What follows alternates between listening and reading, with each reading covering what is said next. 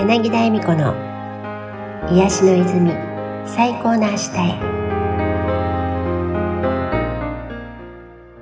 皆さんこんにちは柳田恵美子です。さて私たちは毎日毎日様々な体験を重ねて過ごしています。そんな中で幸せそうに過ごしている人と大変な思いをしながら過ごしている人との違いというのは、その人の意識が大きく影響しています。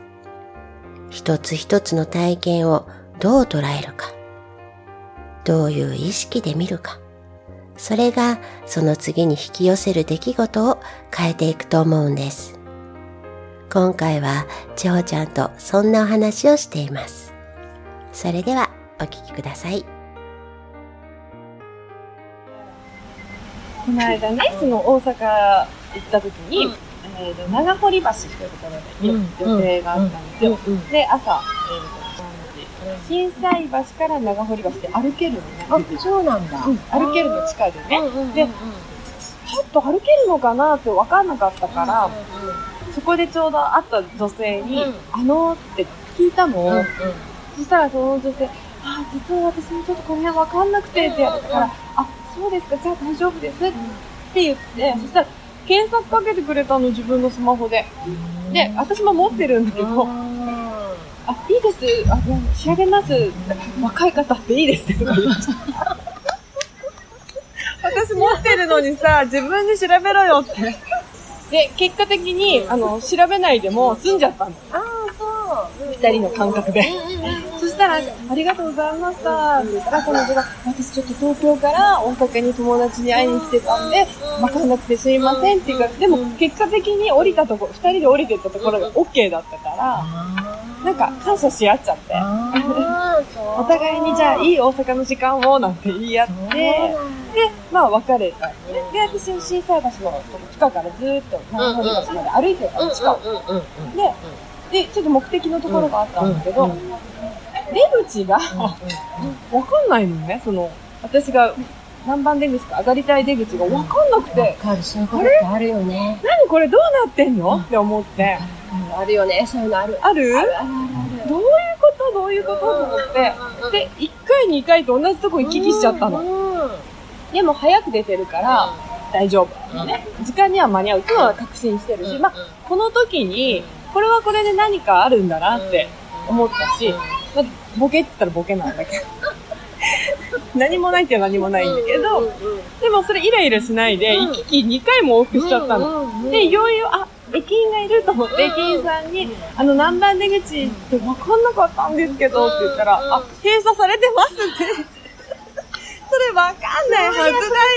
分かんない、ないんだもんね。ねで、で、あの、こっちの出口を出れば、そっちの方向に行きますから上がってくださいね。それで左に行けば大丈夫ですって言われて、わかりましたって言って、じゃあ出口出ました。もう、もう完璧みたいな。でも、ね、意味、あそこのあそこねって思って、で、歩き始めた。そしたら、入ってったのわかんなくなっちゃって、また。で、どうしようと思って。で、地図開き方のね、私検索の仕方がいまいち分かってないから、住所入れる。で、男の人が前から来たから、すいませんってまた、あの、こういうとこ図書館に行きたいんですけどって言ったら、その方が、えーって、うん、うんとか言い出して、じゃあ検索しますってまた検索してくる。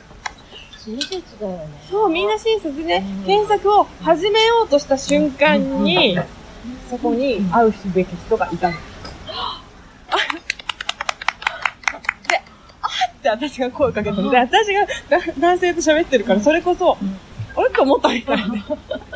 何やってんの稲垣さんぐらいそう。だから私が迷った、迷ったような感じなんだけど、それが全部采配だった。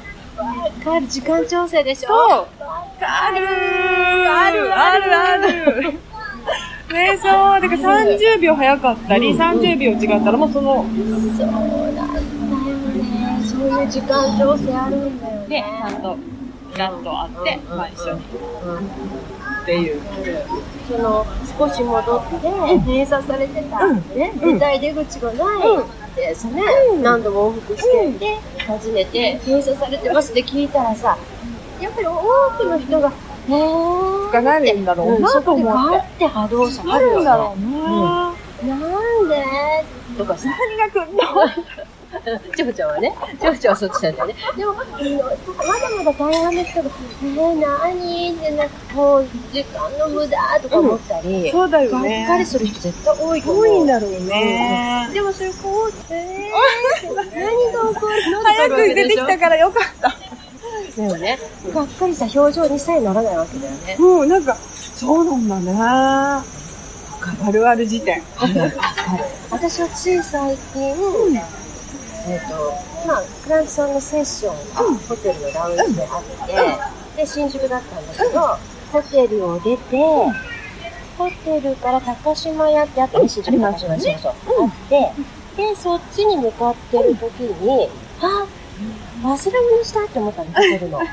ラウンジに。じゃあ、ホテル、あの、サザンタワー。だね。はい。うん。で、20回、うん、そうそう。あ、またって、前だったら思いそうなところを、あ、時間調整、何何何と思うようにはなってるよね。うん。何何何と思って、で、取りに行って、で、その日は、私、その後、高島屋で結構買い物をして、荷物が重くなってたのね。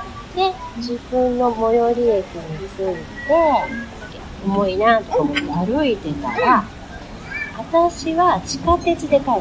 私は副都心線、息子は東武東上線で、最寄り駅、ちょっと駅使った駅は違うんだけど、バッチリ8あ月っちゃった。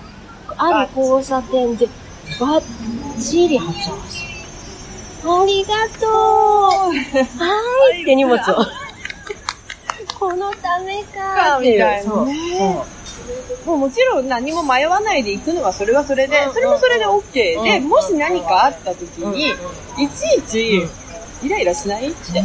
うんね必要ないよえ。ね絶対何か、何かのためにそれが起こえ。ってるうん、ね感じ。だけだねえ。でも都合のいいようになっちゃうんだよなっちゃうよね。ね。だって都合のいいように思ってるから、都合のいいことが起こっちゃうんだよね。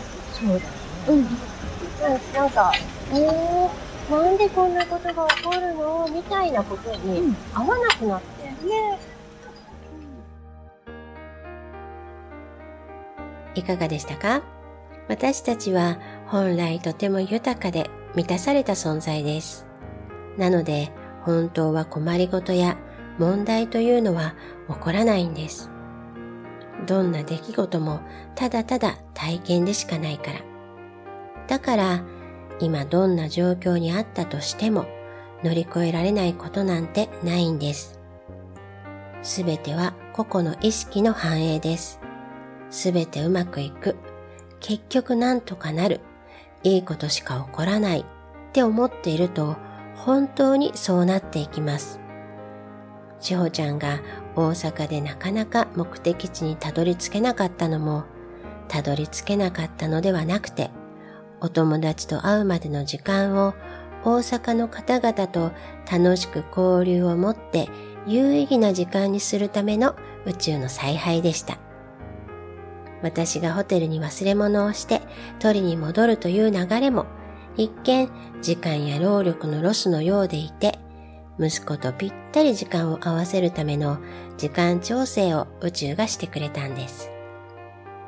おかげで私は数分の道のりではありますが親孝行息子くんが荷物を持ってくれていろいろと楽しく会話しながら一緒に帰路に着くことができました。つい数日前もクライアントさんとのセッションの後、ほんの少し立ち話をして別れ、池袋駅のホームで電車を待っていると、トントンと私の肩を叩く人が。見ると娘だったんです。電車の本数もそこそこある池袋でホームでばったり会うなんて。小さなことではありますが、クライアントさんとのほんのちょっとの立ち話がなかったら、娘との時間も間違いなくずれていただろうなぁと思うと、宇宙の采配を改めて素晴らしいって思います。これらは本当に些細なことです。でも、こうした些細なこともありがたいなぁと思えることからが本来の豊かな自分に戻る近道だと思っています。あなたも頭であれこれ考えすぎず、軽やかな心で、あとは委ねてみてください。きっといろんなことがうまく回るようになりますよ。私たちは本来豊かで幸せな存在ですから。